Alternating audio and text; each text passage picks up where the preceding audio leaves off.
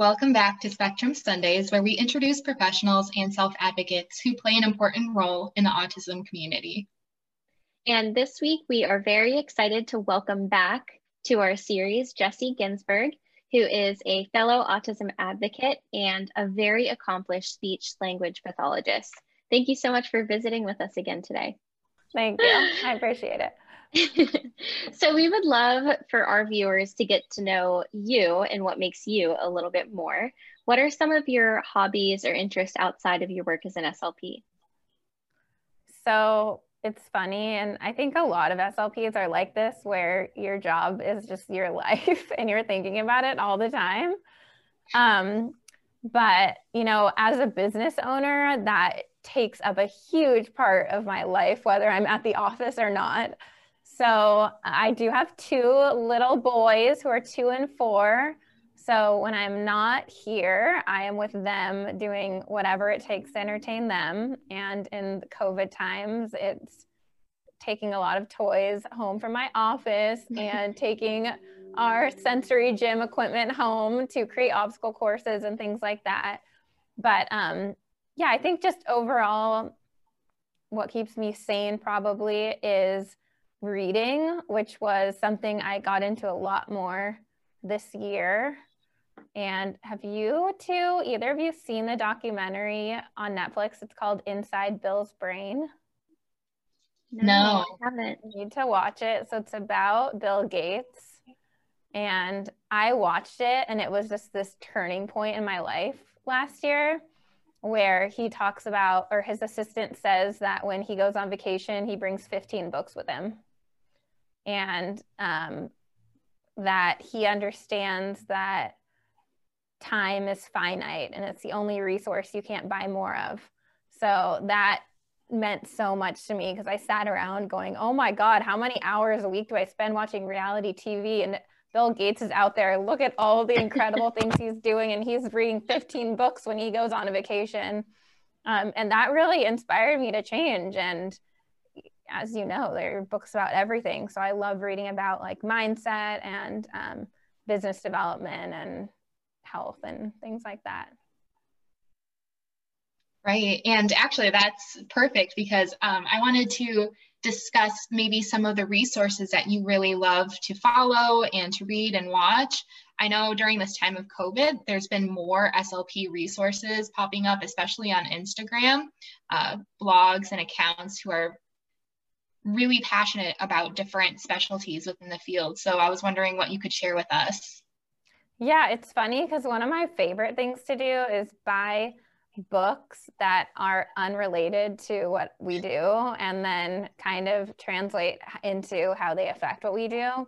So, for instance, with me working with autism, I love reading books about like motivation and drive and things like that that are written about you know students or children or adults even and their motivation and then translate that over to now how is this the same with our autistic clients and their motivation and drive?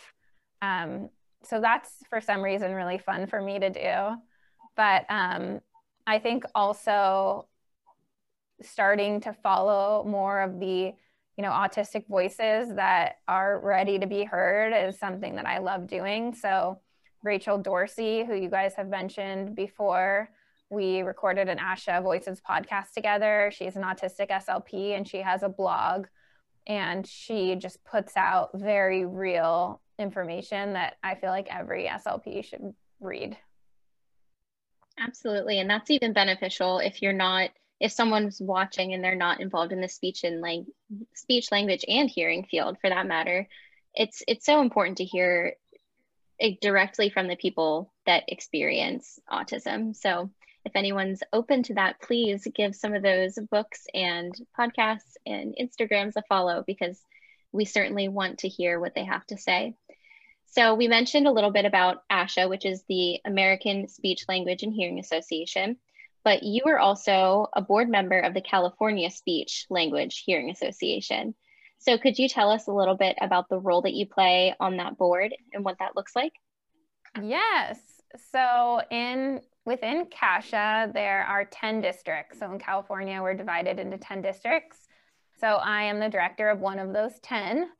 And it's it's really fun. Um, I joined Kasha after I opened my practice, really just to meet people because when you're in private practice, it can feel very isolating and scary. And um, now it's different because now I've developed relationships with lots of other private practice owners in the area. But when you first open, you feel really nervous about um, talking to people who you might consider your competition, which it's obviously not like that at all. We're constantly referring to each other.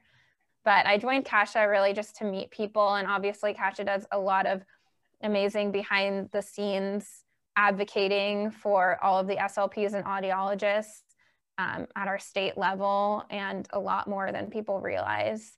They're responsible for a lot more than people realize. Lots of really awesome continuing ed opportunities. But yeah, I think the best part of being involved is just that when you actually go to events, you start to feel like this world isn't so small. You know, you start to feel like you know, you're seeing people you know, and you're the same people everywhere. So yeah, it's been it's been really fun. And I don't know if you guys are involved with NSSLHA, but that was always a really big part of what I did. So when I was in grad school, I was the NSSLHA president. So I was kind of just like dying to get back out there and do something similar. Right. And of course, this year, everything's kind of up in the air with conventions and everything. So we'll be trying to keep that on our radar to see how we can tune in virtually. yeah, definitely. Yeah. Um, I think something that you alluded to, but didn't explicitly say, is that collaboration is key. And I think even collaboration over competition is even more important, having that concept of how can we help each other to reach the greater goal. And I think Meghan and I both use that concept as we compete for our state titles of Miss New York and Miss Pennsylvania, but also within our profession.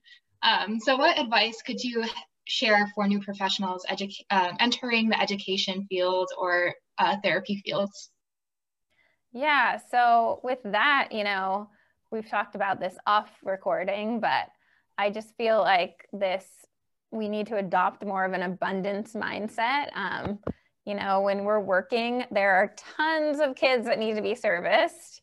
We don't need to um, think that we need to take them all. And also, we're going to better serve our populations by trying to, you know, learn specific information about a specific type of child or client that we can. So, um, I think you know, for people who are just graduating, a lot of people accept jobs because they just think like, oh, I'm just going to do this for now for whatever re- reason that might be. They're giving me a bonus, I'll take the job. Right? But I think that what I learned is that you can't it's it's so important to obviously follow your passion, but not to sound so cliche, but you really want to do something that you love every single day and you're never it's never too early to start finding those areas that really light you up. So our field is so diverse and there's so much you can do. And if you're able to narrow down what you really love and really dive deep into learning more and educating yourself you're going to not only be able to help your clients so much more but you're going to feel so much confident more confident in what you're doing and um, become more known for that specialty area. So I think, you know, don't be afraid of niching down or following that passion area.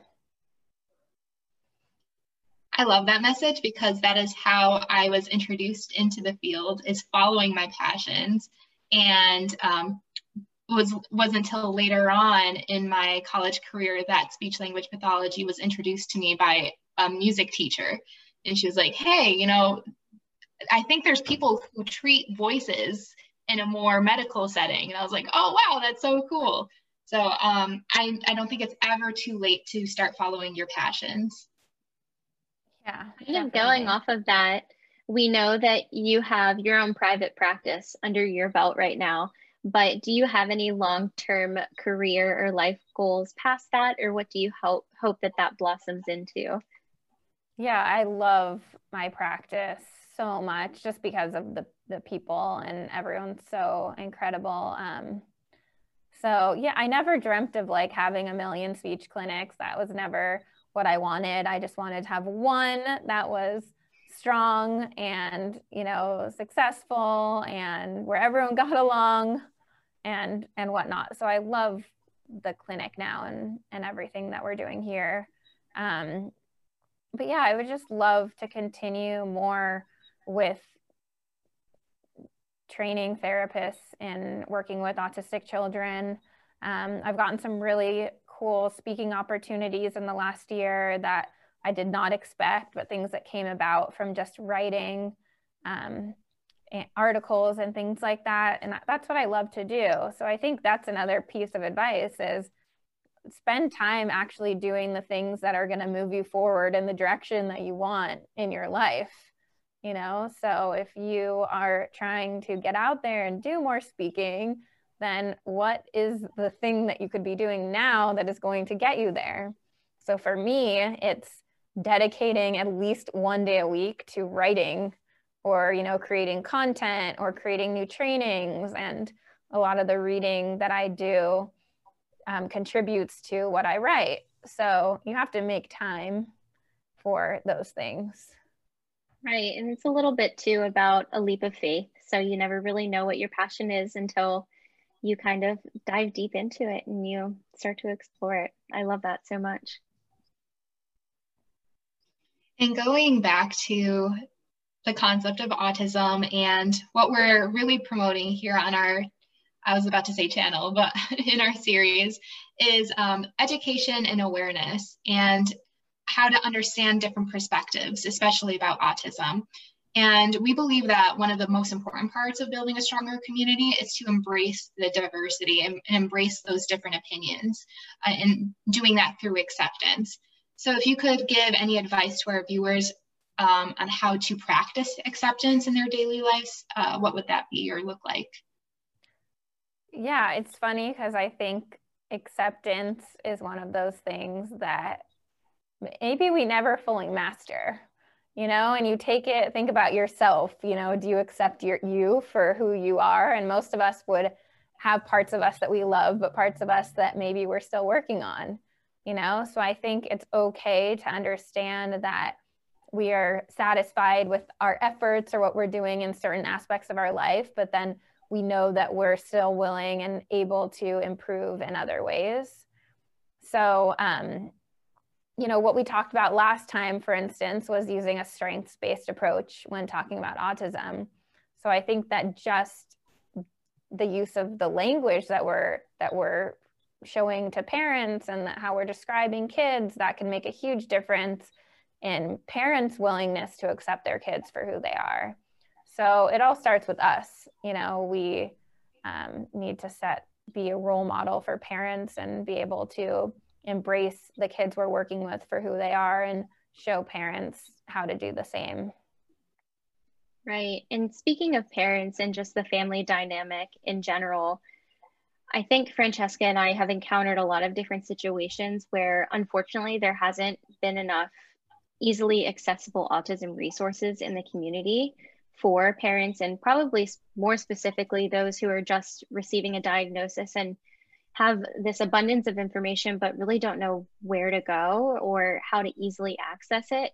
And then throw in covid and it just has this whole other layer of things. So um, do you have any autism resources or advice for how families can seek those resources in their own communities? Yeah i think you know i don't have all the answers you were definitely right there's a lot of work that needs to be done in this area and helping parents know what's available to them, the resources that are available to them. A lot of them don't. But I do think that we're fortunate in this day and age with social media and everything that's online. There's so much. And I think some of the best resources that parents can find are actually through Facebook groups and things like that, where it's other families or autistic people sharing information. So I think um, that is a way for parents to get great resources from people that they can also build relationships with and trust, you know, if they know them or get to know them. Right. And is there any particular hashtag or anything that you've noticed kind of trending or something that they might be able to easily search? I wish I had the answer to this. um, I don't. I think that's okay. Um, there are some really great. I spend more time, I would say, on Facebook than Instagram, but I see there are some really great Facebook groups um, for people who are autistic or um, to support the autistic community. That's great. Thank you so much. Yeah, and in our first episode, we talked about misconceptions and stereotypes. Um, so, do you think that some of your ideas about those misconceptions have changed since you first started working with the autism community until now? Oh, all of them, I feel like. Um, yeah. And I think that's okay. And that's what that's typical of what happens um, when we immerse ourselves in a certain community. So, yeah, I think that we just can't rely on other people to help us figure that out. That's something that we need to be responsible for ourselves and doing our own research. Um, because you really don't know, you know. So, our last episode, for instance, we talked about person first versus identity first language, and I did a whole Facebook training on it. And then uh, a girl posted in our Facebook group um, using person first language, and all of these people were automatically commenting on it, you know. And then she sent me a message and said, Wow, I had no idea this was a thing. This is the first I'm hearing about it.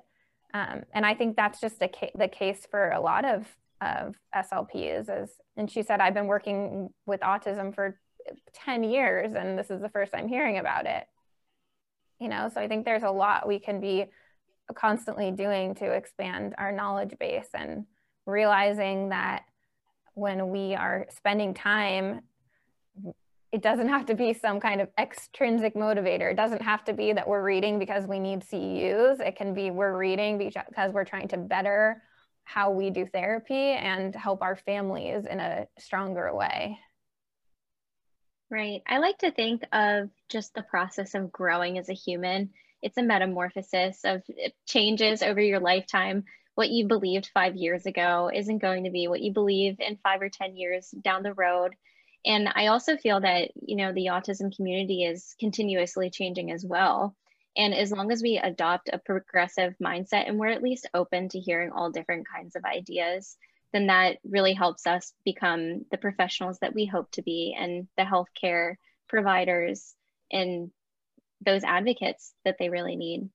Um, so, with so many people worried about what's going to happen in this next year, we like to focus on some of the positive things and some of the more hopeful things during this kind of uncertain time. So, what is something just fun that you're looking forward to or that you're thankful for in this coming year? Oh my gosh, so much. I um I feel like I, I try to be a pretty optimistic person. So even in the midst of all this craziness, um, you know, I've been keeping my head up, but yeah, it's so much. Um, you know, one is continuing with all of these trainings, but two is I am just about to launch a membership community, which is for all the therapists who have gone through my course. So in that community, they'll get continuous trainings and coaching from me. So I'm really excited to kind of take that to the next level and next venture and um, it's always fun to do new things. So. Yeah, and something that we actually haven't covered at all is that Pediatric Therapy Playhouse just recently made expertise expertise's list of best speech pathologists in Los Angeles. So could you explain like how that has been like for you?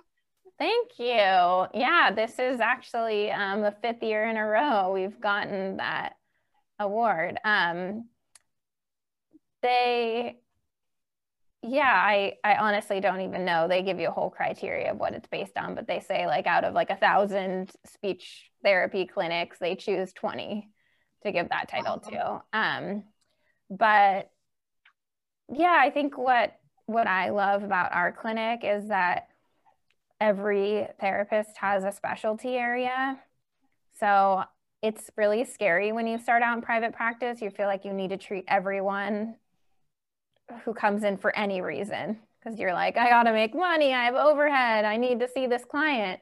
But then you don't feel that confident in what you're doing because you're treating so many types of, of people or, or kids if you're specializing in kids. So in our office, you know, we have someone who specializes in early intervention and someone who specializes in stuttering and someone who specializes in neuro and and autism. And you know it's just really nice to be able to um, feel really confident when we bring new families in that we know that child is in good hands because they're with someone who loves you know whatever it is that they're going to be working on. Well congratulations. That's such an accomplishment and Thank I'm you. sure that you're so proud. Um, we can't wait to continue watching what develops. And we only wish that we could be out there in California soaking up all the LA sun where I you know, are. The 100 degree weather today in October. I'll take it. I'll definitely take it every day of the year. Yeah, especially in mid December, February, March, I would gladly take LA weather. Well, we have certainly gathered that you are pretty busy and you're probably always on the go. We touched on it a little bit earlier about doing some self care and just taking care of yourself and even accepting yourself in some of the things that you might see as flaws, accepting those for, you know, beautiful attributes to your personality. Um, so, what are some ways that you manage your busy schedule and also how you practice self care? It's an ongoing battle uh, when you are a business owner with children. But um, one thing I started doing in the last year, which made this huge difference for me, um, I heard a podcast interview. I don't know if you guys are familiar with the podcast Jay Shetty on Purpose. Yeah. So great podcast. So he interviewed an author, Robin Sharma, and the author talked about this methodology he teaches people or his clients, which is first of all, it's called the 5 a.m. club, which means yes, getting up at 5. And then he has this 20 20 20 formula. So it's you wake up, you exercise for 20 minutes, you either meditate or you visualize or reflect for 20 minutes, and then you spend 20 minutes learning, whether that's reading or listening to a podcast or anything. So for me, you know, um, most of my mornings were me being woken up by my kids screaming or escaping from their room or climbing out of their crib and jumping on me. So then I kind of wake up and I feel like I'm just thrown into the day with no mental preparation. So now I make sure to set my alarm earlier than I know they're going to wake up. And I wake up and I do that 20, 20, 20, and that's kind of my time. Um, and just by the end of the you already feel like you've accomplished so much in the first hour of your day because so many people you don't get the chance to even do those three things every day so just getting to do those um, really really helps and then when it comes to work i always make sure that I plan what my day is going to look like before I, I start because there's nothing worse than looking back on the day and wondering where it went. So I try to make everything I do very intentional, whether it's spending time on social media or or writing or client phone calls, whatever it is, you know, as long as you're being intentional with your time, you can't feel like the time got away from you. Well, thank you, you again, Jessie. Try it. 5 a.m. Yes. you know, Maybe I have 7 a.m. um, before this semester started, I was consistently waking up for about two weeks um, at 5 a.m. And it's just so crazy with grad school, but we can sit here and make excuses yeah. all day long for mm-hmm. why we do or do not do things. So I love the but idea of what's way more important than that is getting eight hours of sleep. So if you want a good read, there's a book called Why We Sleep. And um, so once I read that, I realized that, you know, I needed to get eight hours from the time I went to bed. But that just forces you to go to bed earlier. But I know in school it's almost impossible. You're you're working. you're kind of at the mercy of all other things yeah. in school, but it is important to really take that time. So I've definitely gotten plenty of book and podcast recommendations for you from you. So thank you for that. But thank you also for visiting with us. We really appreciated your conversation and we wish you the best of luck in your private practice as it continues to grow. Thank you so much and good luck with the, your continued interviews and everything you guys are doing. Thank you. Well, thank you everyone for watching. We will see you next week on Spectrum Sundays.